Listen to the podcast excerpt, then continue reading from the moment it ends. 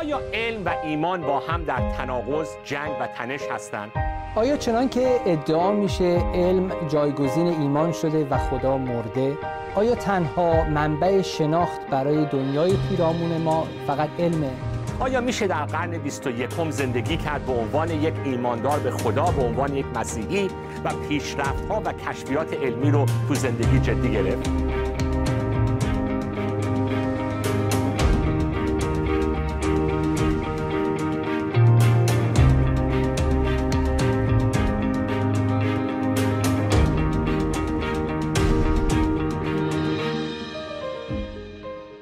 دوستان عزیز من ساسان توسلی هستم و با یک سری برنامه های جدید به خدمت شما عزیزان اومدیم. برنامه هایی که اسمشو گذاشتیم علم و ایمان. و می‌خوایم درباره رابطه ایمان مسیحی با علم در دنیای امروز صحبت کنیم. موضوع بسیار بحثانگیز موضوع بسیار مهم و خیلی خوشحالم که تو این سری برنامه های علم و ایمان از برادر عزیزم منصور برجی کمک گرفتم و برادر منصور رو دعوت کردیم که با همدیگه این برنامه ها رو انجام بدیم. منصور جان خوش آمدید به برنامه خودتون. خیلی ممنون. بندم سلام و عرض ارادت دارم خدمت همه کسانی که بیننده این برنامه هستن. امیدوارم در این فرصتی که با هم داریم در این چند جلسه بتونیم حداقل مقدمه در مورد این موضوع بسیار مهم گفته باشیم و یه مقدار از دستاوردهای این برنامه کمک بکنه به بینندگان در فهم بهتر کتاب مقدس و کلا مقوله ایمان و دین ایمان و علم. بسیار عالی. من منصور جان می‌دونم که توی دنیای امروز مبحث علم و ایمان faith and science مبحث خیلی وسیعی هست ابعاد خیلی مختلفی داره و خیلی هم صحبت های بحثانگیزی هست. من یه سری برنامه ها توی سالیان گذشته توی همین 107 درست کردم با برادرمون رضا ترکمن و توی دفاعیات مسیحی ولی توی این برنامه علم و ایمان فقط نمی‌خوام این در زیر چارچوب دفاعیات مسیحی انجام بشه چون که حالا در آینده به این موضوع می‌رسیم که حتی تو خود جامعه مسیحی خیلی بحث و اختلاف نظر هست درباره رابطه علم و ایمان مسیحی پس مسیحیت یک دیدگاه یا یک تعریف نداره. از این مبحث علم و ایمان. تو هم هم عقیده هستی با این بله موضوع؟ معتقدم که تا یه حدود زیادی هم آشفتگی هست. خب چون در موارد خیلی شاید صحبت نمیشه به اندازه کافی و برای همین آرا و نظریات مختلفی وجود داره که شاید تو این برنامه فرصت بشه که حداقل اشاره به این انواع مختلف یا رویکردهای مختلفی که مسیحیان به کلا مقوله علم و ایمان دارن داشته باشیم. و, و توی جامعه امروز هم به خصوص برای جوانها موضوع بسیار مهمی. البته مسئله علم و ایمان چند قرن هست. که در دنیا خیلی مطرح شده و چه در جامعه مسیحی چه در ادیان مختلف. بالاخره توی دنیای مدرن این مبحث این که آیا باور داشتن به ادیان سنتی به قول معروف به اصلا به, به, به ایمان به خدا با کشفیات علمی در دنیای مدرن امروز آیا اینا با هم هماهنگی داره همخونی داره. پس یک مبحث خیلی مهمی هست و ما حالا چرا تو جامعه ایرانی زیاد درباره مسئله علم و ایمان صحبت نمی کنیم آیا حالا خودت بیشتر تجربه تو کلیساهای ایران داری؟ به من بگو اگر صحبتی داری در این زمینه که تو کلیساهامون معمولا این موضوع مطرح نمیشه. اتفاقا شما اشاره کردید گفتید یک مقوله مدرنه. تو این چند صد سال اخیر خصوصا تو جوامع غربی که مدرنیته رو با اشکال مختلف مدرنیزاسیون تجربه کردن این موضوع داغ صحبت جوامع شده مردم شده ولی خب تا همین چند صد سال پیش یا شاید حتی دویست سال آره، پیش تو ایران آره. و تو کشورهای شرقی که با این موجی از تغییر و مدرنیزه شدن مواجه نبودن این افتراق این جدایی بین علم و ایمان خیلی مشهود نبود. اتفاقا همونطور که در اروپای خیلی سال پیش کلیساها یا مجامع دینی نهادهای دینی اتفاقا جایگاه تبلور و رشد علمی هم بودن. یعنی شما می‌خواستید علم یاد بگیری پیش کی؟ تو مکتب پیش یک شخصی این رو میآموختید که خودش هم عالم دینی بود به نوعی. پس همیشه یک ملازمت و هماهنگی بین ایمان و علم دیده می‌شد. تا زمانی که علم مدرن هم نوع نگرش فلسفیش هم نگاهش کلا به دنیا رفته رفته از نگاه دینی جدا میشه اونجاست که اشکال بیدم پس تو دنیای شرقی این خیلی کمتر بوده. به نسبت همینطور این تو این چند سال اخیر شاید چند دهه اخیر خیلی شدت بیشتری پیدا کرده. و خب کلیساهایی هم که تو این جوامع هستن به نوعی متاثر از اجتماعشون هستن. پس اینه که اون مشکلی که نسل جدید به خصوص و جوانتر دارن کسانی که با علوم جدید آشنا میشن و بعضا اینها رو با همون مشکلاتی که کلا در مقوله علم و دین هست حالا بهش می‌خواهیم پرداخت به امید خدا اگر این تمیز و تشخیص رو ندن طبعا با مشکل مواجه میشن. به یه جایی می‌رسه که شما یه گروه سنتی دارید تو کلیسا که ممکنه از منبع قدرت هم برخوردار باشن تریبون داشته باشن. خیلی واضح نسبت به کلا علم و علم جدید به خصوص حالتی دیسمیسیو داشته باشن. کلا اونو منکر بشن و سعی بکنن خیلی نگاه تحقیرآمیزی بهش نگاه بکنن نگاه منکر خدا ملحدانه ای هست و علم ناب رو قائل باشن بهش. علم نابی که قطعا اگر پیدا بشه معید تایید کننده ایمان هست. بعد بعد یه نسل جدید داریم که این وسط موندن و ترجیح میدن. خب به هر حال یک نگاه یقینی نگاه یک باور یا عقل شهودی بهشون میگه که این چیزهایی که من در ایمانم تجربه کردم قابل انکار نیست برام ولی از اون طرفم معلومات علمی هستش که برام خیلی قابل انکار نیست. پس یه جورایی این دوتا رو از همدیگه طلاق دادن. اینو گذاشتنش توی یه قسمتی از زندگیشون. اون باورهای دینی هم یه قسمت دیگه سعی می‌کنن از تنش بین این دوتا یا کنار هم اومدن این دوتا تا حد امکان پرهیز بکنن. آره. چیز یه, یه مقاله میخوندم نمی‌دونم دقیقا حالا کجا بود منبعش ولی گفته میشه اقلا توی آمریکا 80 درصد جوانایی که توی کانون شادی تو کلیساها بزرگ شدن گروه جوانان کلیسا کلیساهایی که تازه متعهدن به ایمان مسیحی کلیسای بشارتی کلیسای ایونجلیکال آمار هست که 80 درصدشون وقتی میرن دانشگاه سال اول تو دانشگاه ها یا از ایمانشون میفتن یا دیگه از ارتباط با کلیسا دور میشن. حالا خیلیشون دوباره برمیگردن در سنین بالاتر. ولی یکی از حالا من نمی‌خوام همه فاکتور رو روی مسائل علمی بذارم ولی به نظر من یکی از فاکتورهای مهمش همین به ظاهر تضاد و تنشی که برای بچه ها به وجود میاد. که تو کلیسا ما یه عمری یه طوری شنیدیم صحبت های خدا و خلقت و علم و این حرفا. حالا تو دانشگاه ها کلاسایی که داریم برمیداریم استادای دانشگاه دارن خیلی از باورهای ما رو زیر سوال می‌برن. و اون ایمان بچگانه که در کلیسا داشتیم رو تو دانشگاه خیلی مسخره می‌کنن رد می‌کنن به چالش می‌کشن.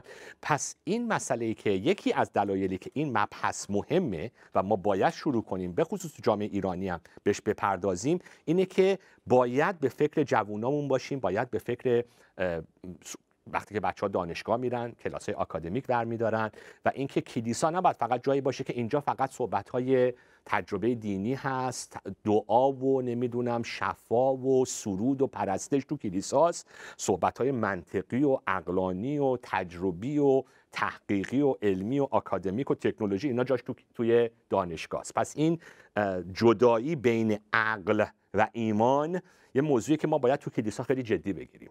که به خصوص با آمارهایی که میگم خیلی از بچه ها تو دانشگاه ایمانشون به چالش کشیده میشه و باید کلیسا بتونه خودش رو ربط بده با دنیای امروز با علوم امروز. پس این موضوع خیلی مهمی هستش خب بعضی وقتا حالا کلیساییون یا کسانی که با این چالش ها تو محیطی مثل دانشگاه مواجه نیستن مثل این جوانترهایی که دانشجو هستند شاید فکر می‌کنن بشه اونها رو توی یک زرورقی پیچید با یک سری گزاره های دینی اینها رو گالوانیزشون کرد دورشون یک پوششی پیچون که دیگه وقتی هم میرن اونجا فقط یه جوری دووم بیارن از اون محیط بیان بیرون.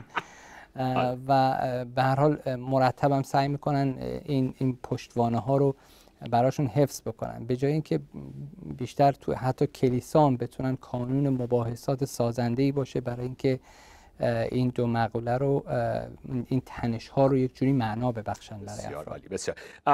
منصور من و تو دیروز با هم داشتیم این بحثمون رو آماده می کردیم یه سری نکته هایی رو با همدیگه مطرح کردیم که می‌خوایم برای بینندگانمون امروز باز بکنیم که چرا اصلا این مبحث مهمه.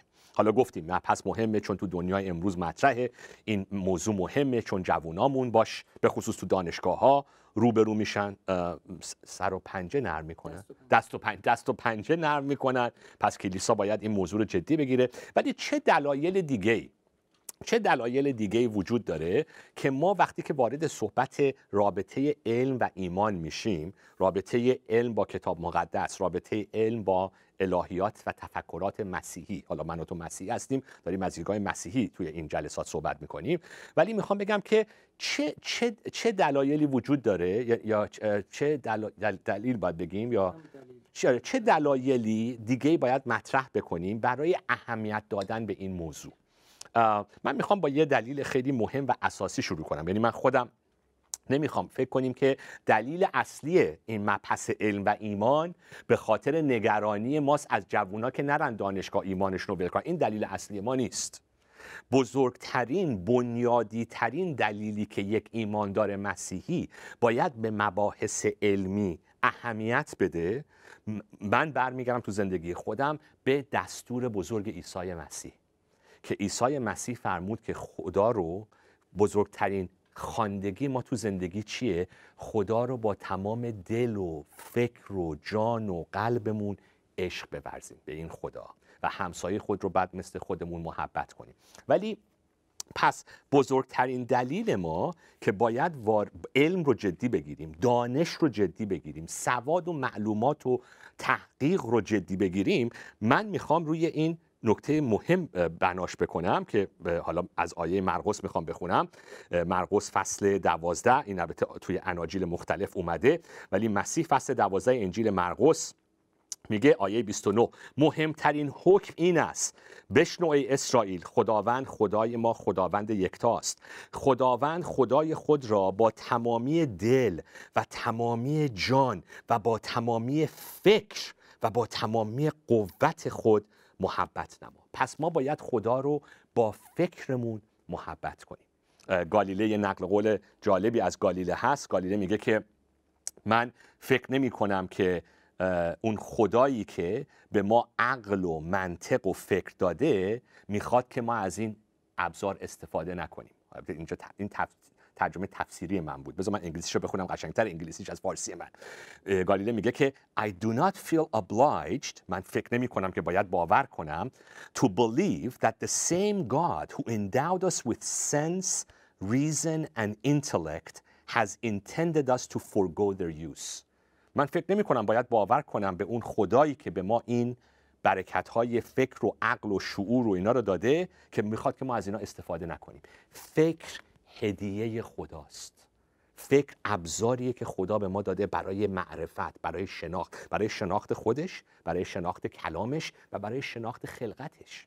پس می‌خوام بگم ما داریم به خدا احترام می‌ذاریم. داریم به ایمانمون احترام می‌ذاریم. وقتی علم رو جدی می‌گیریم. پس این به نظر من یکی از مهمترین بنیادی ترین دلایل اینه که چرا ما باید اصلا وارد این مباحث علم و منطق و این حرفا بشیم. نکته دیگه رو می‌خوای مطرح کنی یا همین رو می‌خوای بیشتر باز کنی؟ یکی از اتفاقا شما به هر سه تا کاربرد این شناخت اشاره کردید. شناخت خدا شناخت دیگران و دنیای پیرامونش. ولی این اکثر استفاده هایی که از این آیه میشه معمولا مختص به اون بعد روحانی و معنویش اینکه شناخت خدا اینجا مطرح است. خداوند خدای خود رو با تمام دل و جان. پس این زاویه نگاه که شناخت خلقت خدا رم شامل میشه یه مقدار محجور مونده کمتر بهش پرداخته شده. من می‌خوام بپرسم که آیا یک چنین برداشتی از این آیات در کتاب مقدس که مشوق هستش مسیحیان رو برای اینکه خلقت خدا رو بشناسن آیا نتیجه تفکر مسیحیان بعد از اینکه این تنش بین علم و دین در دوره مدرن شدت پیدا کرده این نگاه از اون موقع بیشتر رواج داشت یا پیش از پیش از این دوره هم نگاهی که باید عقلمون استفاده کنیم برای, برای شناخت. خلقت؟ سوال خوبیه. من حالا ما یه جلسه شاید حالا دو جلسه بشه خواهیم داشت درباره کانتریبیوشن چی میشه؟ درباره اینکه چطوری ایمان و الهیات مسیحی کمک کرده به شکوفایی علم. سهمی که الهیات و ایمان مسیحی به شکوفا شدن علم داره. اینو تو برنامه بعدی خواهیم رفت به امید خدا. پس من می‌خوام بگم که نه من من به هیچ عنوان به یه همچین آیه اینطوری نگاه نمی کنم که حالا تو این یکی دو قرن ما گیر کردیم تو مسائل علمی حالا چسبیدیم دنبال چهار تا آیه میگردیم تو کتاب مقدس که بخواد تحقیقات علمی رو توجیه بکنه. نه. من به نظر من می‌خوام یه آیه دیگرم الان تو ذهنم اومد بخونیم. مزمور 19 مزمور 19 خیلی آیه اونم مزمور مثلا به طور کلی خیلی زیباست ولی نویسنده مزمور میگه که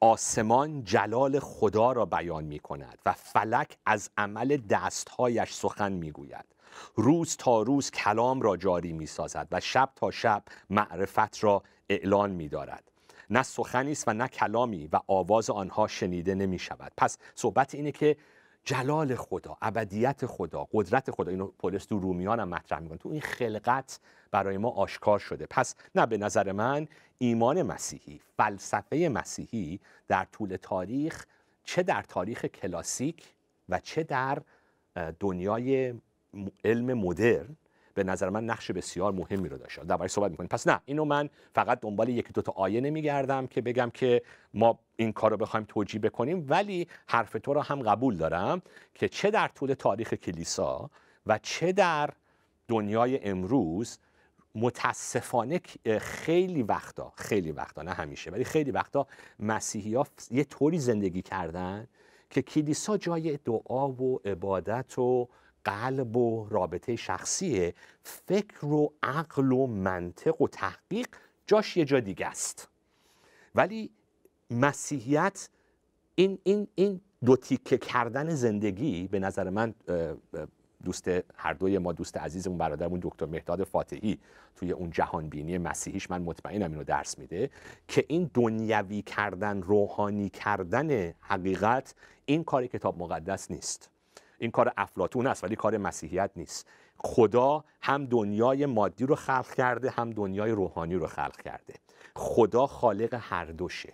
پس هر حقیقتی رو که ما هر جا پیدا بکنیم منبش اون خدای خالق هست. پس استفاده از عقل و توجه کردن به این خلقت خدا به نظر من ریشش در خود ایمان مسیحی هست در کتاب مقدس هست و ریشه خیلی چیز سابقه خیلی مهمی هم شاید شما استفاده از عقل رو اشاره کردید. منتها به نظر میاد که عقلی که ما عقل های مختلف داریم عقلی که برای شناخت خدا به کار می‌بریم و عقلی که برای شناخت طبیعت به کار می‌بریم توی الهیات مسیحی همیشه بحث از مکاشفه عام و مکاشفه خاص بوده. زمانی که خدا خودش رو آشکار می‌کنه خدا آشکارگی خدا انگار که درک اون معنا به یک شکل دیگه از یک اقلانیت دیگه ای می‌خواد بهره بگیره. ولی ما در این حال تشویق شدیم که آثار و علائم خدا رو وجود خدا رو در طبیعت هم ببینیم. آیا اینم می‌تونه یکی دیگه از دلایل دقیقا. یعنی داری اشاره می‌کنی به این حقیقتی که در الهیات مسیحی حالا اینجا به خصوص دوباره برمیگردیم به رومیان فصل یک که در الهیات مسیحی بذار اینو بخونیم. اینم چون آیات خیلی مهمی. حالا صحبت جنرال ریولیشن شد. این مکاشفه عمومی میگیم. مکاشفه عام. بله مکاشفه عام میگیم. جنرال ریولیشن ما صحبت ایمان مسیحی در طول تاریخ الهیات مسیحی این بوده که خدا حقایقی رو مکشوف کرده. یک سری اون حقایق در کلام خداست. یک سری اون حقایق در خلقت و طبیعت خداست. یعنی میگیم کتاب آسمانی و کتاب طبیعت The Book of Nature. پس طبیعت خودش یک کتاب اطلاعاتی از خدا به ما میده. کلامی هم که از طریق روحش به نویسندگان در طول تاریخ الهام کرده یه سری اطلاعاتی رو از خدا به ما میده. حالا پولس رسول مثلا خودش آیه از آیه 19 رومیان یک می‌خونم. زیرا آنچه از خدا می‌توان شناخت بر آنان انسانها آشکار است چون خدا آن را بر ایشان آشکار ساخته است. زیرا از آغاز آفرینش جهان صفات نادیدنی خدا یعنی قدرت سرمدی و الوهیت او را می‌توان با ادراک از امور جهان مخلوق به روشنی دید. پس این نکته ای که میشه درک کرد میشه شناخت نه همه حقایق خدا رو. ولی حقایقی از خدا رو میشه در این خلقت شناخت. پس یک فیزیسیست یک شیمیدان یک ریاضیدان.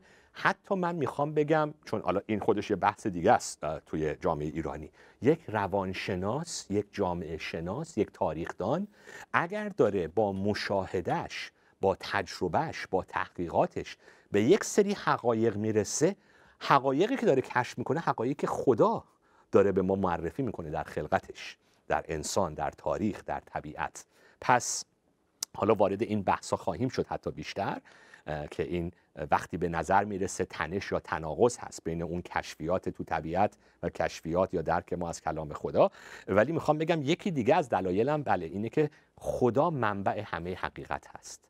پس مسیح من از اول ایمان مسیحیم کسی که رو زندگیم یکی از متفکرینی که من رو زندگیم خیلی تاثیر داشت فرانسیس شیفر بود.